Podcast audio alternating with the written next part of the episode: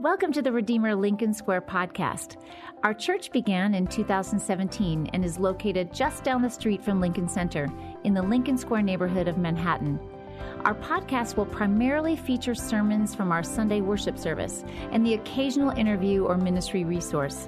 We hope you'll subscribe. Now, here's today's message. So, the scripture uh, reading is coming from Galatians chapter 4, uh, verse 19 to 28. Galatians chapter 4, verse 19 to 28.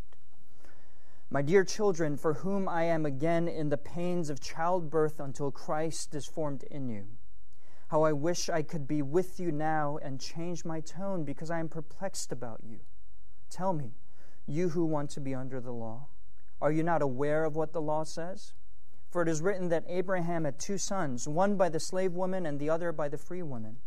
His son by the slave woman was born according to the flesh, but his son by the free woman was born as the result of a divine promise. These things are being taken figuratively. The women represent two covenants. One covenant is from Mount Sinai and bears children who are to be slaves. This is Hagar. Now, Hagar stands for Mount Sinai in Arabia and corresponds to the present city of Jerusalem because she is in slavery with her children. But the Jerusalem that is above is free, and she is our mother, for it is written, be glad, barren woman, you who never bore a child. Shout for joy and cry aloud, you who were never in labor, because more are the children of the desolate woman than of her who has a husband. Now, you, brothers and sisters, like Isaac, are children of promise. Amen.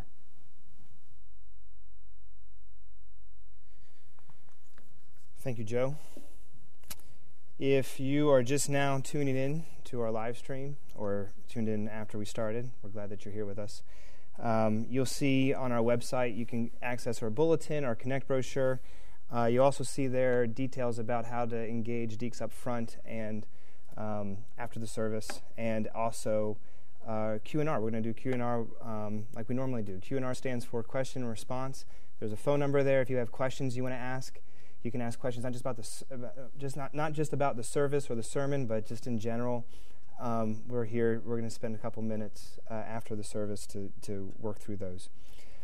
Uh, before I start the sermon, I just want to take a couple more minutes on this. Um, please know uh, that we're going to be reassessing our decisions on a weekly basis. I mean, uh, you need to know that for the foreseeable future, we're going to be uh, using this live stream on a every Sunday, and we'll have weekly pastoral and elder updates about um, how we're going to go forward and how we're going to care and love and, and be with each other. Uh, thank you for understanding and having patience in this uh, season together. We've never done this before. You've never done this before, as I said earlier. We don't have all the answers. I think we've had the illusion of certainty for such a long time uh, because of the regularity of our lives. And that regularity for a lot of New Yorkers, and I think it's coming for the rest of America as well. It's already happened worldwide. It has been broken, and the truth is, we there was never that certainty anyway. Life is uncertain, and we feel that now more than ever before. So we need to figure out how to channel this low-level anxiety that is increasing, not to turn in, but to turn out in prayer and care and love. Uh, there are so many different ways to do this. We recently, you should have gotten an email if you're part of our email dist- distribution list, uh, doing a program here at Redeemer Lincoln Square called Are You OK? How Can We Help? Um, it's a very simple program. If you just click the link and you can fill out the form, you're able to um, uh, let us know how we can reach out and help you, whether it's groceries, whether it's prayer, whether it's, it's other, other needs and concerns. So please use that. That's one way that we can actually stay connected.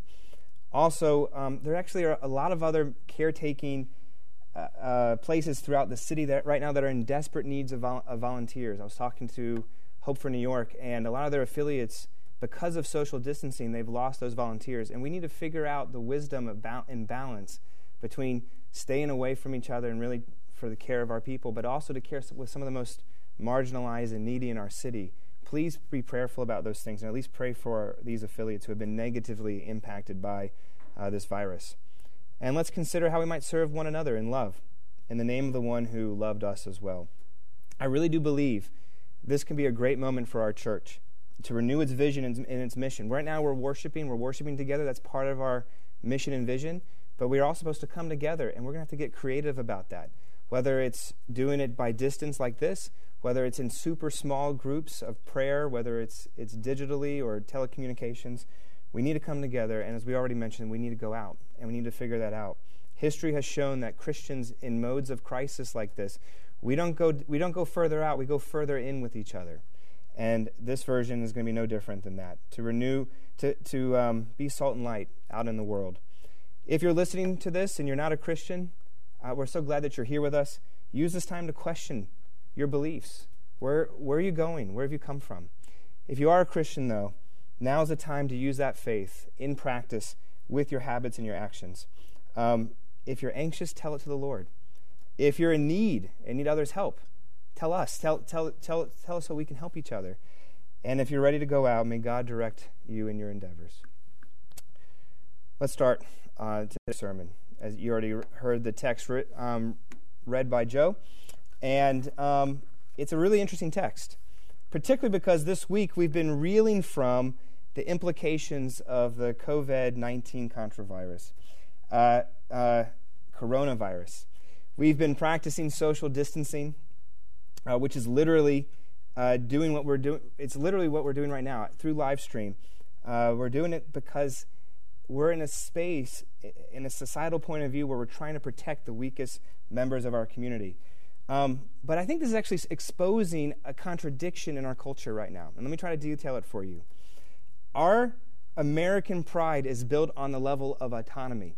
We like the idea that we have individuality and the ability to choose and do what we think is right for ourselves. This is you do you. And yet, at the same time, the very fact that we're giving up our freedoms right now for the sake of others, because we know it's the right thing to do, that even though it's hurting jobs, it's hurting uh, our ability to eat and live, it's showing that you actually can't you do you.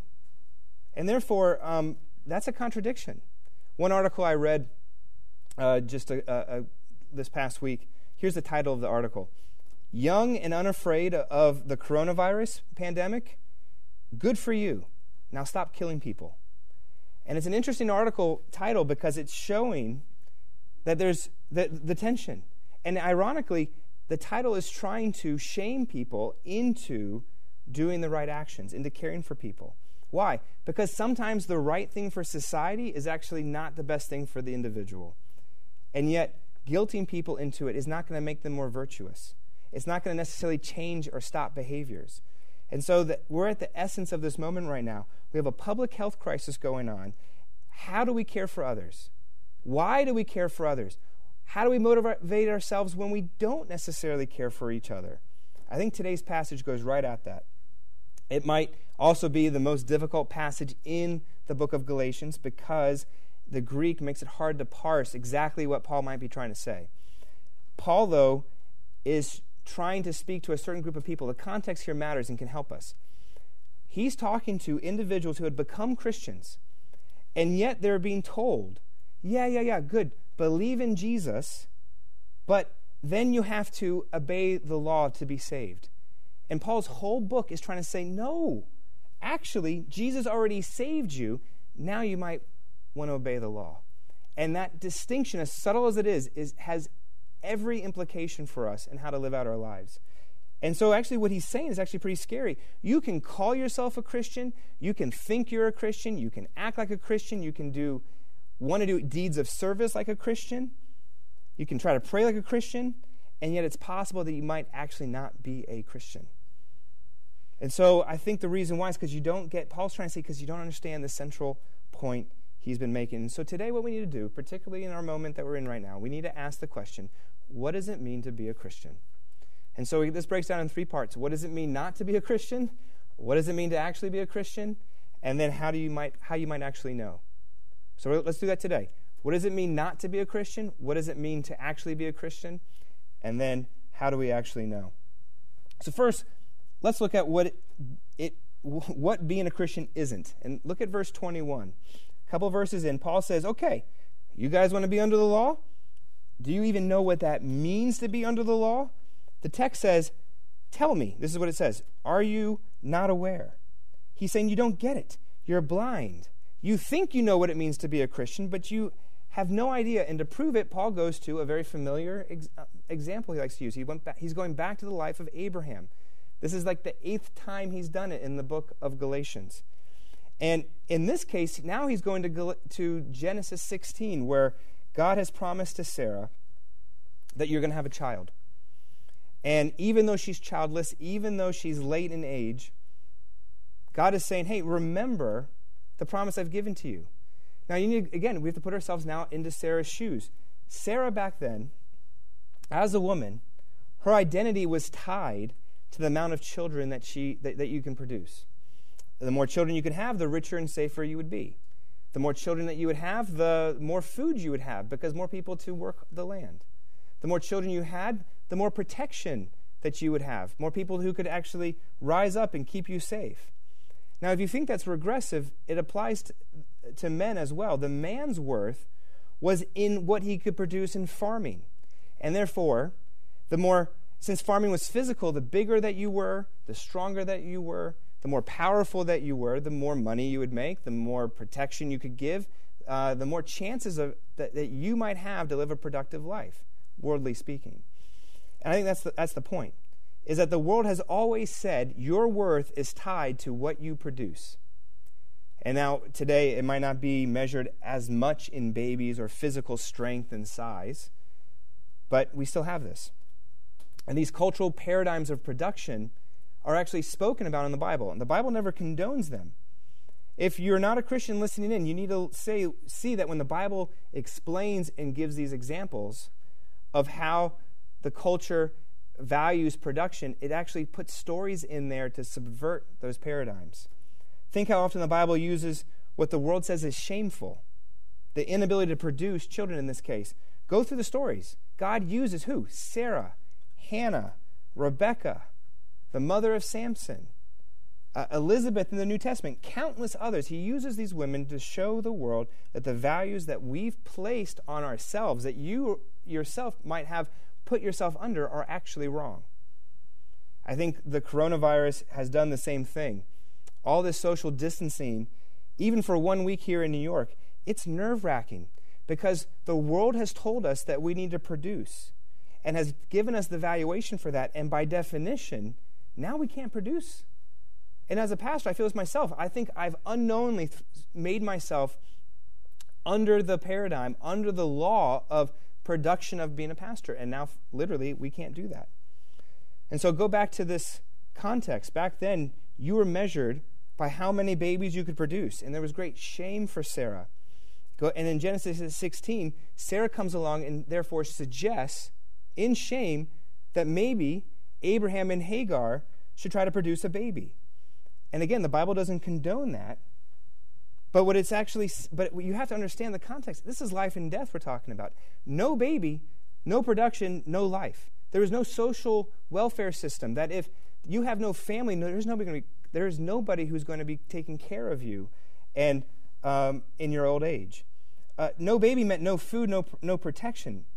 And so when God looks at Sarah and Abraham and says, I want you to have a son, but through faith, through the way, may, ways and means that I plan, that was a direct contradiction of the cultural forms of production. Having a son through Hagar, somebody who could have babies, took no faith. So what Paul is trying to do here, if you go back into our text, he's trying to represent he's trying to figuratively use these two individuals. This is in verse 24. He actually says that. Let's look at them figuratively. And he, he's comparing and contrasting them. He's saying Hagar is, an, is the law. And then Sarah, who's 90 and um, is unable to produce, she, that is a sign of God's efforts of, through faith. So Paul is saying two covenants, two promises. One is Mount Sinai and the law and the present city of Jerusalem. But then you have Sarah, who is through faith in the heavenly city of Jerusalem. So here's why, how this gets offensive is that these people who were religious Christians, they assumed that they themselves were Sarah. They were the good ones. They're the ones that were going to be used. And I think a lot of times we do the same thing. We think we're people uh, that God is going to use and that we believe in God and um, we have faith. And Paul is saying, no, no, no, no. Your faith is still trying to save yourself. That's what's, what's going on when we're fighting over toilet paper in the supermarket. When we are thinking of ourselves only and, and our own provisions and what's next for us. This actually, and here's how it gets really dark. You could know that as a Christian, and yet you tend to judge other people and how they're managing the crisis, and you're looking down on them. That's still a form of actually saying, I know what's best. Being a Christian then can't be trying and striving to live whatever a good life, because the truth is, everybody is trying and striving to live a good life, and it's just not working. And it's, it's breaking us down. And, the, and our, our cultural moment is showing that. I am so tired. We're so tired. Why? Think about all the things you're trying to manage right now. For me, I'm tired of hoping people like me.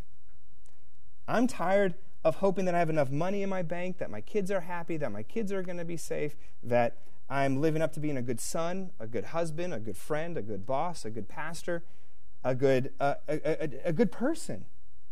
See, here's what I'm trying to do I need to rest. I'm so tired, but I don't want to rest too much because that would be lazy. I need to work but I don't want to overwork, but I shouldn't underwork, so I need to work the amount that's right. I need to care for people. I don't want to overcare for people. I don't want to undercare. Do you see how many levels that are inside of you, that are inside of me right now? Balls that we're juggling, and it's making us tired, not just physically, but emotionally, spiritually, cosmically. I can't do enough. You can't do enough.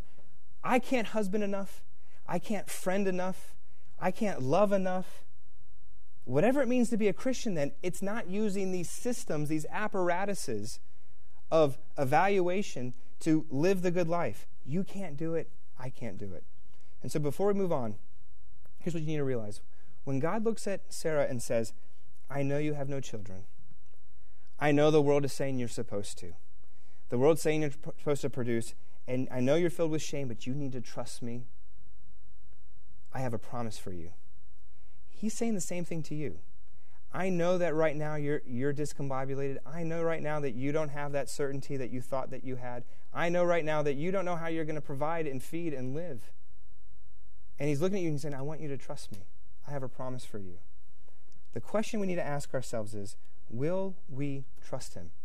Will we trust him when the markets go down?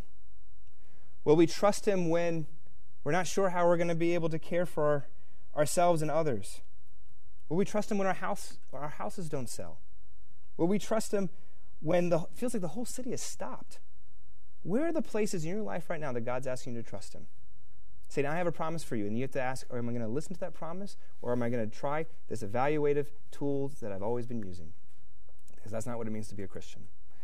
At Redeemer Lincoln Square, we value questions and the people who ask them, which is why we hold a time of question and response, or Q&R after our Sunday worship service. It's an opportunity for anyone to text in questions and then process responses alongside our pastor and other members of our church community. If you have questions about today's message, send an email to lsq at redeemer.com or join us for our Sunday worship service. Now, here's the remainder of today's teaching.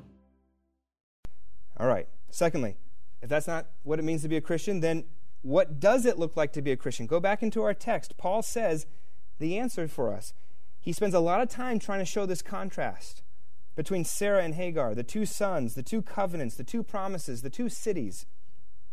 And then he says, very quickly, it's almost, it almost gets snuck in. He says, if you want to know what it looks like to be part of the heavenly city, it's allowing it to be your mother. And this is a powerful imagery in verse 26. Because allowing this city to be your mother, this is a designation, this is an identity movement. That notice it doesn't say, she will be your mother. Paul speaking in the past tense, he's saying, no, she already is. And the key is, are you going to let it, that fact, affect you and change you and move you? And this is where I find Paul really interesting. He doesn't just try to give us more information. I know what he moves to poetry. He starts quoting poetry from the Old Testament, it's an exact quote of Isaiah 54 1. And the first words here say, Be glad. It's actually uh, too mild of an English translation. Hebrew, Hebrew, it means rejoice. It means cry out in joy, to shout. So let's go through it. Be glad. Who? O barren woman. That you who never bore a child shout for joy and cry out loud, because more are the children of the desolate woman than of her who has no husband. Now, I know this is going to be really hard for us because I think a lot of us right now, we don't feel like shouting for joy. And yet, God is talking to, in this context, He knows society has a valuation system. And back then, Sarah was not producing a, in that. And what He's saying to her and He's saying to us if you rely on your own human ability, you might be able to produce children naturally, but you also might not be able to produce children. But with Him, with God, no matter, no, whatever your worldly production is, you will have more children than possible. And so, what God is trying to do here is He's undermining that whole system. Let me try to give you an example of this.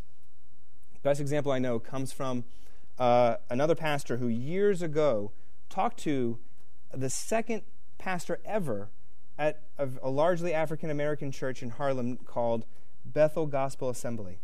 It was founded in ni- 1916.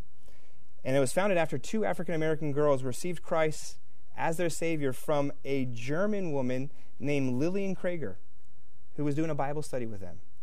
And they were so moved and changed, they wanted to join the, a local church. And so they came downtown to try to join her church.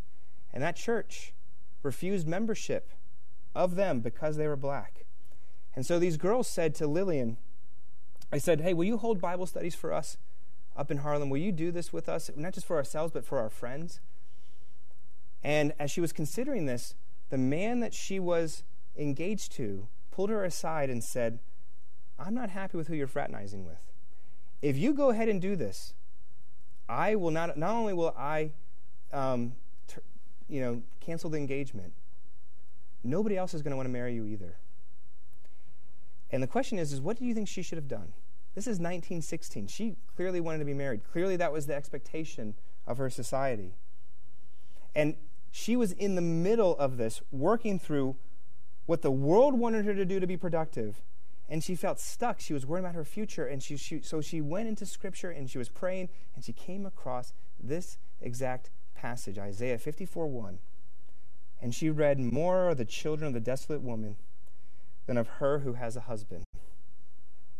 And she knew at that moment that she was going to be single. She probably didn't know it was going to be forever, but it turned out to be forever. 1916.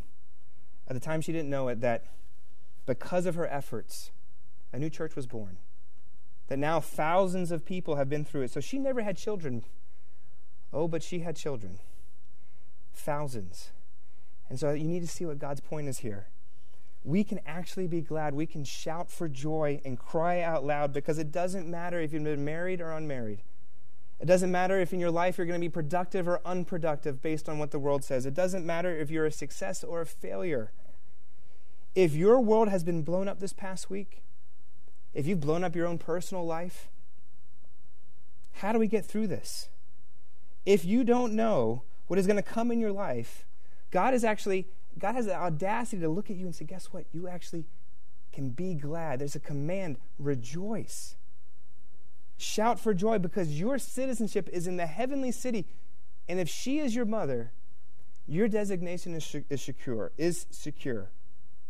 And therefore you can freely and fully be accepted by grace. And this comes through Christ. And if that's true, then you already have lots of children.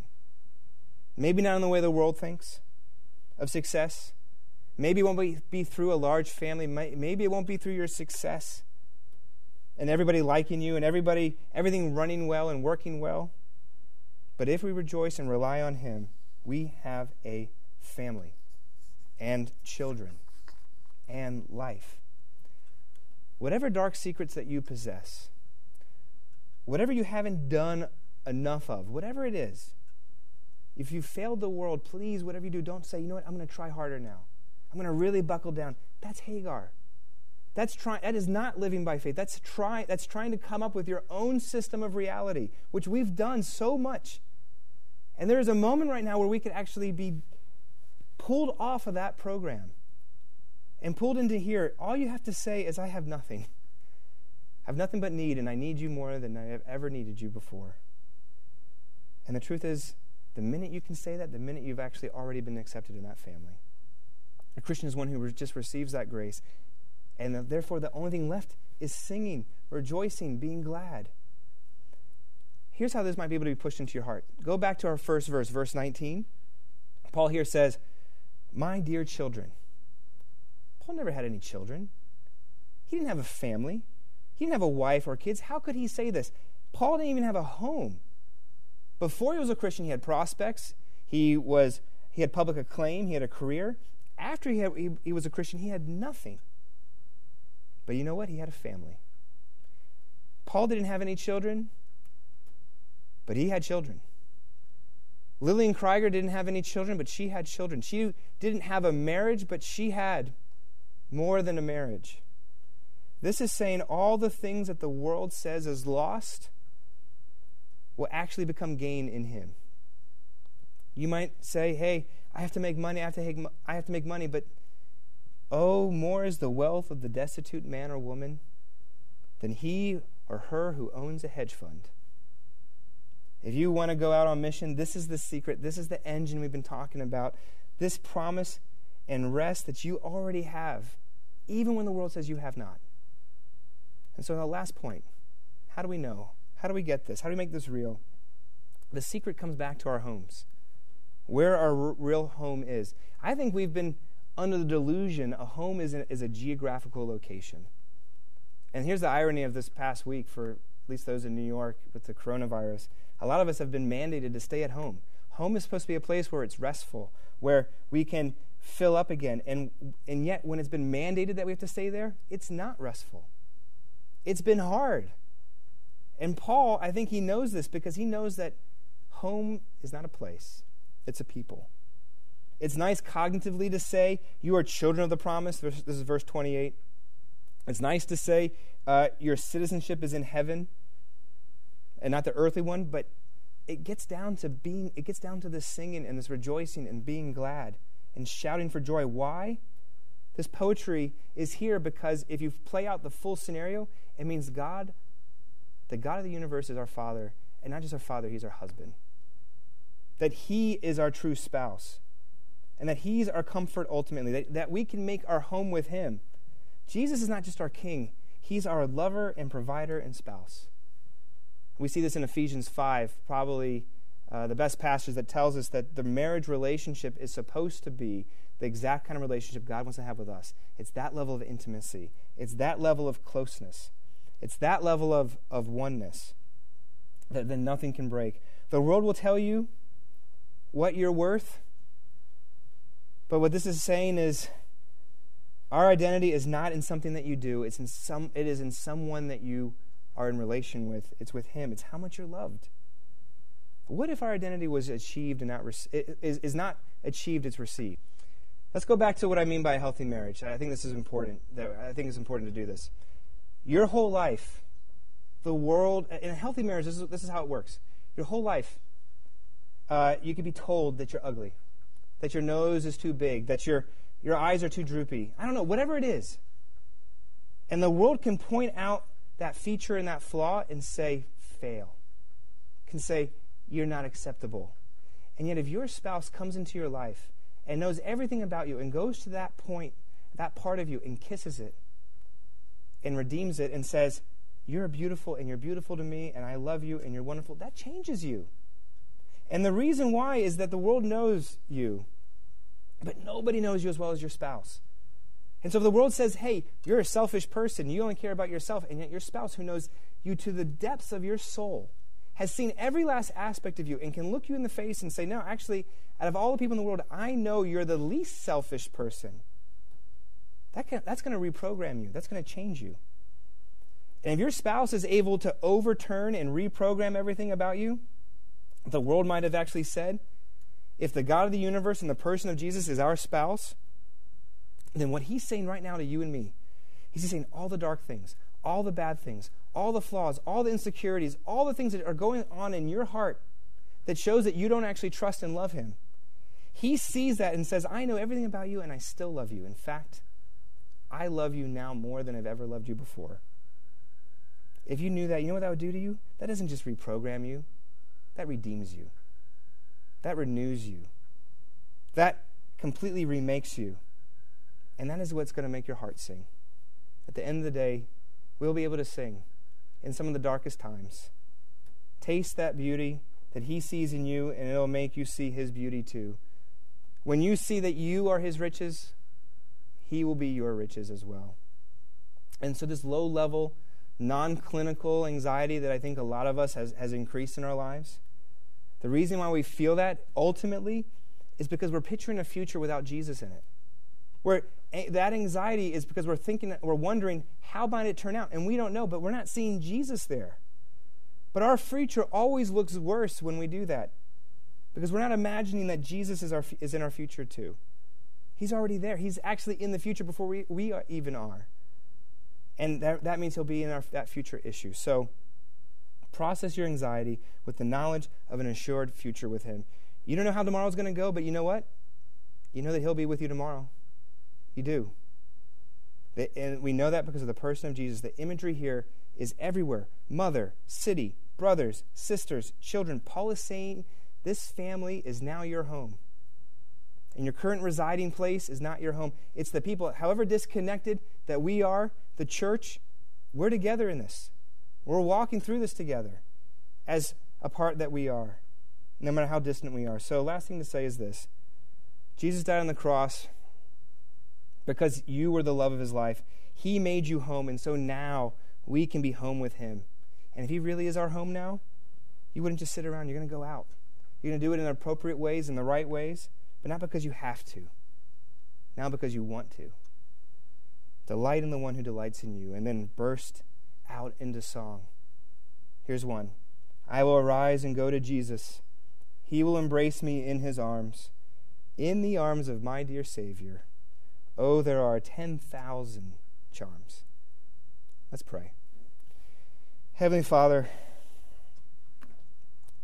we can't do anything ultimately on our own. We're, we're, we're realizing that. I think we've created this world of self actualization. And we, even I confess as a pastor before those who are watching, those who are listening, that I don't know. I, I, that I myself have done the same thing. I, I, I had lulled myself into a false sense of security that wasn't in you. I thought it was in you, but it wasn't. And the truth is, Father, the insecurity now is showing me that I need to rely on you more. And yet, the amazing thing is, it's you were already there before we even knew we needed to get there. Thank you so much. You tell us to rejoice, to sing, O barren woman. Help us to no longer operate on the paradigms that we're that we were operating on, but to be the church out in the world in powerful ways. We praise things in your name. Amen. Thanks for tuning into our church's podcast. We pray that it can serve as a resource for you as you continue processing aspects of Christianity and growing in your faith. We hope you'll subscribe to our podcast and we invite you to join us for worship on Sunday. We're located at the corner of West 64th Street and Central Park West. More details can be found on our website, lincolnsquare.redeemer.com. Thanks again for listening to the LSQ podcast.